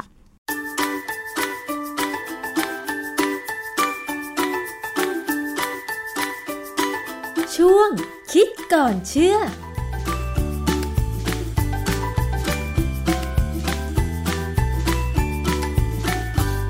พบกันในช่วงคิดก่อนเชื่อกับดรแก้วกังสดานนภัยนักพิษวิทยากับดิฉันชนาทิพไพรพงศ์นะคะ วันนี้เรามาคุยเกี่ยวกับเรื่องของเอนไซม์ค่ะ น้ำเอนไซม์จากพืชบำรุงสุขภาพได้จริงหรือ คิดว่าหลายคนคงจะเคยได้ยินข้อมูลหรือคำโฆษณาเกี่ยวกับ เรื่องน้ำเอนไซม์หรือผลิตภัณฑ์ที่บอกว่าเป็นเอนไซม์แล้วก็นำมาใช้นะคะ เพื่อที่จะดูแลรักษาสุขภาพร่างกาย แต่ทีนี้ข้อมูลเหล่านั้นเนี่ย มันถูกต้องตามหลักวิชาการ ถูกต้องตามหลักวิทยาศาสตร์หรือไม่ เราต้องมาดูกันค่ะ โดยเฉพาะข้อมูลเกี่ยวกับการบริโภคอาหารเพื่อสุขภาพที่ดี ที่อาจจะกล่าวว่าน้ำเอนไซม์จากพืชเป็นเครื่องดื่มบำรุงสุขภาพแบบบ้านๆทำดื่มได้เองในครัวเรือน ซึ่งผู้บริโภคอาจจะได้พบข้อมูลที่บอกว่ามีเอนไซม์อยู่ในสิ่งมีชีวิตในโลก ถ้าไม่มีเอนไซม์ก็ไม่มีชีวิต โดยมีหน้าที่กระตุ้นหรือเริ่มต้นในวงจรหรือระบบต่างๆ ของชีวิตทำงาน ซึ่งตรงนี้เป็นข้อมูลที่ถูกต้องหรือไม่ ต้องมาถามกับอาจารย์แก้วค่ะ อาจารย์คะตามหลักของวิทยาศาสตร์แล้ว เอนไซม์ทำหน้าที่อะไรแล้วมีอยู่ในไหนบ้างคะอาจารย์ คือเวลาเขาบอกว่าเอนไซม์เนี่ยมีอยู่ในสิ่งมีชีวิตในโลก จริงไหม ก็จริงอยู่ เพราะว่าสิ่งมีชีวิตทุกชนิดเนี่ยต้องมีเอนไซม์ เซลล์เขาถึงจะทำงานได้ ถึงจะแบ่งเซลล์ได้ดำรงความเป็นเซลล์ได้ แต่มองให้ลึกไปอีกนิดนึงสิ่งไม่มีชีวิต เช่นไวรัสเนี่ยก็มีเอนไซม์เหมือนกันนะไวรัสเนี่ยเราถือว่าเป็น particle เป็นชิ้นอะไรชิ้นหนึ่งเหตุที่มันเป็น particle มันไม่ใช่สิ่งมีชีวิตหรือเป็นเซลล์เนี่ย เป็นเพราะว่าไวรัสไม่มีไมโตคอนเดรีย เพราะฉะนั้นไวรัสสร้างพลังงานขึ้นมาใช้ในกระบวนการของเซลล์ แบบที่เซลล์มีชีวิตใช้ไม่ได้ ดังนั้นเวลาการแบ่งตัวเนี่ยไวรัสจะแบ่งไม่ได้เลย เพราะว่าแบ่งตัวแต่ละครั้งหรือแบ่งอวัยวะ หรือสร้างโปรตีนใหม่เนี่ยต้องใช้พลังงานทั้งนั้นเลยนะฮะแต่ว่าตัวไวรัสที่ลอยไปลอยมาหรืออยู่ในน้ำลายเนี่ยอะไรก็ตามเนี่ยหลายชนิดเนี่ยจะมีเอนไซม์ติดอยู่ในตัว particle เขาเพื่อใช้ลุกรานเซลล์เจ้าบ้าน เพื่อจะบุกเข้าไปในเซลล์เพื่อจะให้เกิดกระบวนการต่อมานะฮะ แต่ว่ารายละเอียดเกี่ยวกับเรื่องของไวรัสเนี่ยว่ามีเอนไซม์ยังไงบ้างเนี่ยมีบทความหนึ่งชื่อ Viral Enzymes ในวารสาร Current Opinion in Structural Biology ปี 2006 เป็นบทความยาวมากอธิบายเรื่องเกี่ยวกับไวรัสต่างๆ เรื่องเกี่ยวกับเอนไซม์ของไวรัสนะซึ่งสนใจไปอ่านได้นะฮะทีนี้อันหนึ่งที่น่าสนใจคือบทความส่วนใหญ่เนี่ยเขามักจะเขียนว่าเอนไซม์เนี่ยจะเป็นตัวช่วยกระตุ้นวงจรการทำงาน หรือระบบต่างๆ ของชีวิต หมายความว่าเอนไซม์จะเป็นตัวเริ่มต้นให้ แต่ความจริงก็ไม่ใช่ก็มันมีหลายอย่างที่เริ่มต้นจากการจับตัวระหว่าง ligand กับ receptor ligand กับ receptor คืออะไรคะอาจารย์ ligand เนี่ยมันเป็นชื่อก็คือหมายถึงตัวสารเคมีตัวหนึ่งเช่น เอาง่ายๆยกตัวอย่างฮอร์โมนเอสโตรเจนฮอร์โมนเอสโตรเจนที่อยู่ในผู้หญิงผู้ชายนี่แหละแต่ผู้หญิงจะมีเยอะกว่าเอสโตรเจนเนี่ยจะต้องไปจับกับ receptor receptor คือตัวรับ ซึ่งอยู่บนผิวเซลล์ก็ได้ หรืออยู่ภายในเซลล์เลยก็ได้ อย่างกรณีของเอสโตรเจนเนี่ย ตัวรับของเขาอยู่ในเซลล์นะต้องเข้าไปเลยเขาเข้าไปแล้วเข้าไปจับพอเข้าไปจับแล้วเนี่ยถึงจะเริ่มมีกระบวนการที่ว่าจะมีเอนไซม์อะไรเข้ามายุ่งวุ่นวายเท่าไหร่ก็แล้วแต่นะถึงจะมีกระบวนการเกิดขึ้น เพราะฉะนั้นในบทความที่เขาเขียนส่วนใหญ่ ถ้าเราอ่านดูโดยเฉพาะภาษาไทยเนี่ยมันมีลึกๆเนี่ยบางอย่างในเขียนแล้วมันไม่ถูกตามหลักวิชาการแต่ว่าใครจะไปรู้ได้ เพราะว่าถ้าไม่เป็นนักวิชาการก็นึกไม่ออกนะอันนี้ผมก็อธิบายให้ฟังว่า ถ้าเราจะดูบทความ ลักษณะของเอนไซม์ในพืชในผักอะไรก็ตามขอให้ดูบทความที่คนเขียนเนี่ยเป็นนักวิชาการที่จบทางด้านชีวภาพ วิทยาศาสตร์ชีวภาพ ก็จะไม่ค่อยพลาดนะฮะอีกอันหนึ่งที่น่าสนใจ คือเอนไซม์จากพืชผักและผลไม้ที่เอามาใช้ประโยชน์ในชีวิตประจำวันของเราเนี่ยมีอะไรบ้าง อันนี้ผมก็ไปค้นดูข้อมูล ก็เพราะว่าเออ บางทีเราก็ไม่รู้ต้องอ่านไปบทความที่นักวิจัยทางด้านนี้เขาเขียนจริงๆนะ ช่น มีการเอาเอนไซม์อะไมเลสมาใช้ในชีวิตได้ ความจริงอะไมเลสเนี่ยมันเป็นชื่อชื่อของเอนไซม์ซึ่งก่อนอื่นเนี่ยผมอธิบายนิดนึง ชื่อเดียวกันในสิ่งมีชีวิตต่างกัน โปรตีนก็จะต่างกันนะค่ะโปรตีนคนละตัวกัน เพียงแต่ว่าเขามีความสามารถในการทำงานเหมือนกันอะไมเลสคือการย่อยแป้งเอนไซม์จากพืชที่นำมาใช้ในชีวิตประจำวันของเราเนี่ย ที่มีงานวิจัยออกมาเนี่ยนะคะ มีอะไรบ้างแล้วแต่ละชนิดนั้นใช้ทำประโยชน์อะไรคะอาจารย์ ผมจะยกตัวอย่างเฉพาะอันที่ใกล้ตัวเราให้ฟังอย่างเช่นกรณีของอะไมเลสเนี่ยเป็นเอนไซม์ที่ย่อยแป้งเอนไซม์ตัวนี้จริง ๆ มันมีอยู่ในเมล็ดพืชทุกชนิดแหละเพราะฉะนั้นเราไปเอาเมล็ดอะไรก็ตามมาสกัดเนี่ยเราได้อะไมเลสเหตุผลที่พืชเมล็ดพืชต้องมีอะไมเลสเพราะว่าเวลาที่เขาจะเจริญเติบโตเนี่ยเขาต้องมีการ เปลี่ยนแป้งให้เป็นน้ำตาล เพื่อเอาน้ำตาลไปทำเป็นพลังงาน ใช้ในการสร้างโปรตีนสร้างอะไรสร้างกิ่งก้านสาขาขึ้นไปค่ะนึกภาพออกไหมนะเพราะฉะนั้นอะไมเลสจะมีอยู่ในเมล็ดพืชทุกชนิดค่ะ แล้วมนุษย์เราสามารถใช้เอนไซม์อะไมเลสมากินมาบริโภคแล้วได้ประโยชน์ไหมคะอาจารย์ เราเอาไปใช้ในอุตสาหกรรมอาหารมากกว่า ถามว่าถ้าเราเอามากินเนี่ยนะลงไปถึงกระเพาะเราเนี่ยความที่เอนไซม์เป็นโปรตีน เพราะฉะนั้น มันจะรอดจากกระเพาะเราไปได้ไหม อาจจะถูกย่อยหมดเนี่ยคือสิ่งที่น่าสนใจว่าเวลาพูดถึงการกินเอนไซม์จากพืชหรือผักอะไรก็ตามเนี่ยคำถามคือมันจะรอดกระบวนการย่อยในกระเพาะอาหาร แล้วลงไปถึงลำไส้เล็กเนี่ยจะรอดได้ไหม จะได้ทำงานไหม แต่ว่าถ้าเป็นอะไมเลสที่ตับอ่อนของเราหลั่งออกมา เพื่อมาสู่ที่ลำไส้เล็กเนี่ยรอดแน่เพราะร่างกายรู้จักเขา แล้วร่างกายก็ปล่อยเขาทำงาน อ๋อ จริง ๆ แล้วคือเอนไซม์อะไมเลสเนี่ย ตับอ่อนของเราก็สร้างได้ แต่ว่าในเมล็ดพืชก็มีเอนไซม์ตัวนี้เหมือนกันใช่ไหมฮะอาจารย์ เอนไซม์ทำงานเหมือนกัน แต่ว่าเป็นโปรตีนคนละตัว อ๋อ ค่ะ นะฮะ และในในน้ำลายเราเนี่ย ก็มีอะไมเลสอยู่เหมือนกัน แต่ว่าไม่ได้มากนัก เพราะฉะนั้นใครก็ตามที่เคี้ยวข้าวและอมเอาไว้นานๆสักสามสี่นาทีเนี่ย จะเริ่มรู้สึกว่าข้าวนั้นมีความหวานอะไมเลสเนี่ย มันออกมาย่อยแป้งบางส่วนให้กลายเป็นน้ำตาลกลูโคส สมัยเด็กๆอาจารย์ เท่าที่จำความได้สักน่าจะห้าหกขวบมั้งคะจำได้เลยว่าตัวเองเป็นเด็กที่ชอบอมข้าวเหนียว ไว้ในปากแล้วก็นอนตักคุณแม่ แล้วก็นอนคล้าย ๆ ว่าคลึงหูคุณแม่แล้วก็หลับไปประมาณนี้เลย แล้วมีความรู้สึกว่าข้าวเหนียวที่อมอะมันอร่อยมากมันหวานมากอาจารย์ นั่นแหละ ถึงฟันผุกันเป็นแถว ใช่ใช่ค่ะ คราวนี้เอนไซม์อีกตัวหนึ่งที่น่าสนใจคือ invertase invertase เนี่ยคำว่า invert เนี่ยมันแปลว่ากลับด้าน แต่ว่าคำว่า invertase เนี่ยเป็นชื่อของเอนไซม์ที่ทำหน้าที่สลายน้ำตาลซูโครสซูโครสคือน้ำตาลทรายนะ ให้ได้เป็นน้ำตาลกลูโคสกับน้ำตาลฟรุกโตสซูโครสเนี่ยเป็นน้ำตาลที่ประกอบด้วยกลูโคสกับฟรุกโตสอยู่ด้วยกันคราวนั้นเราจะต้องมีเอนไซม์ invertase เพื่อเปลี่ยนให้กลายจากน้ำตาลหนึ่งโมเลกุลเป็นสองโมเลกุลได้ แล้วก็มีความหวานเพิ่มขึ้น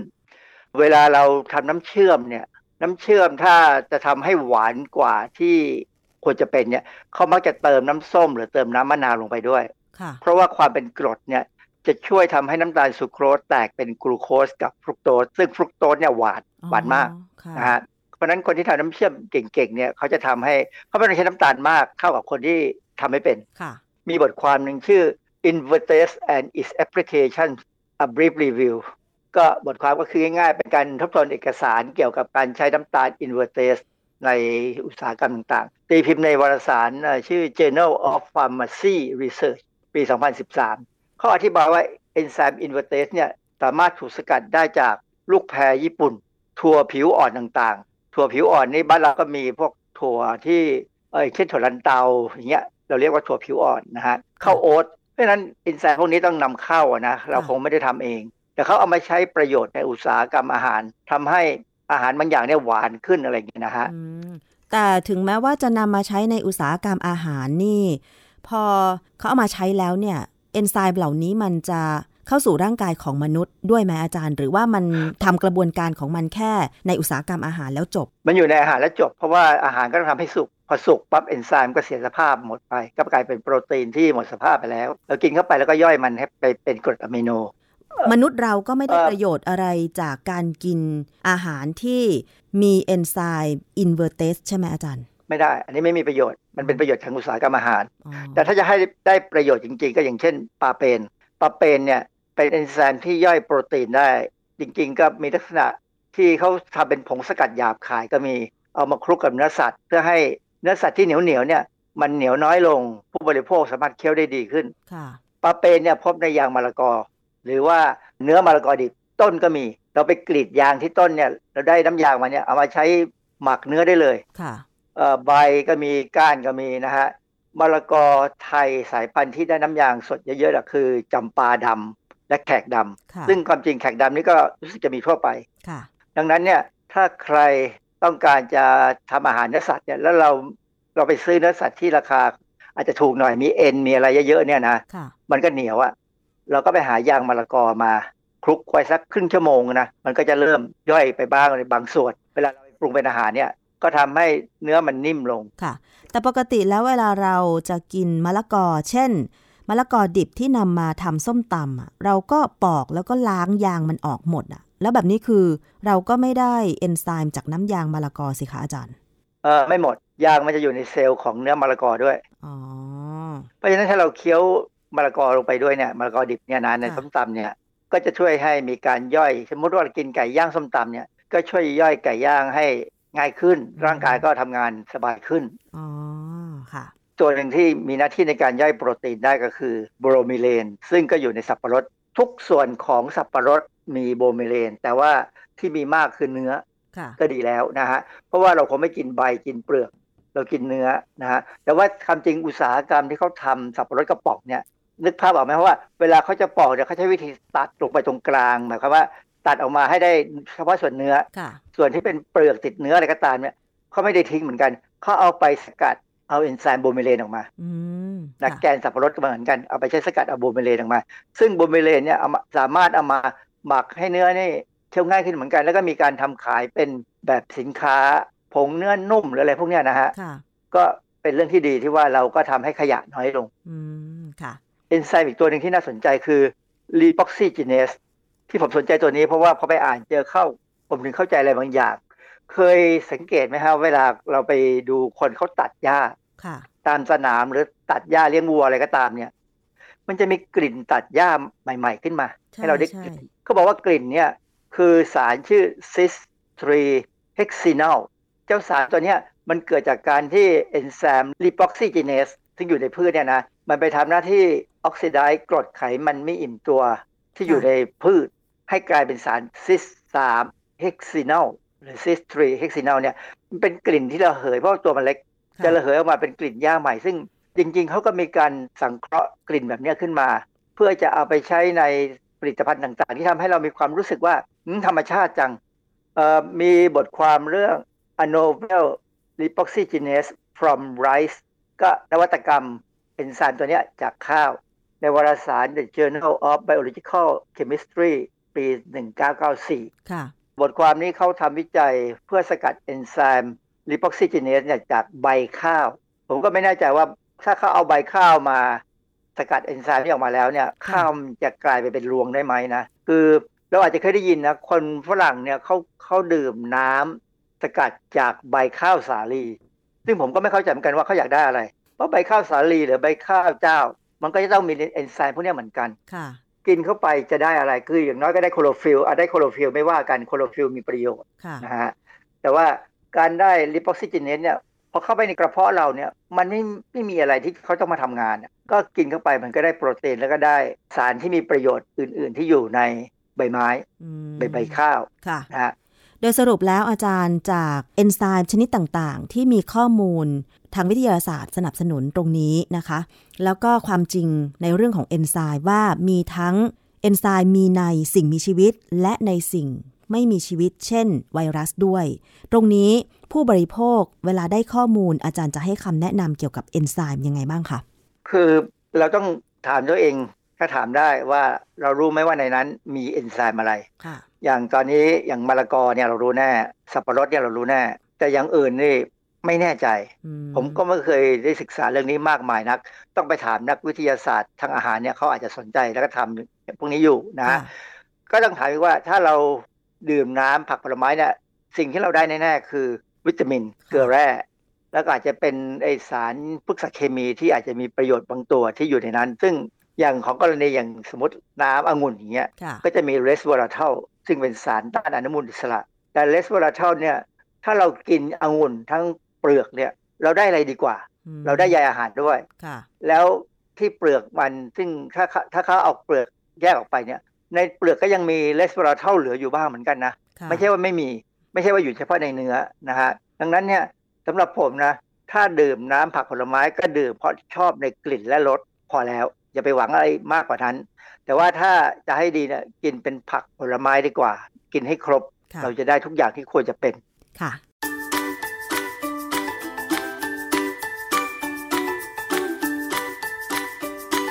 ช่วงคิดก่อนเชื่อ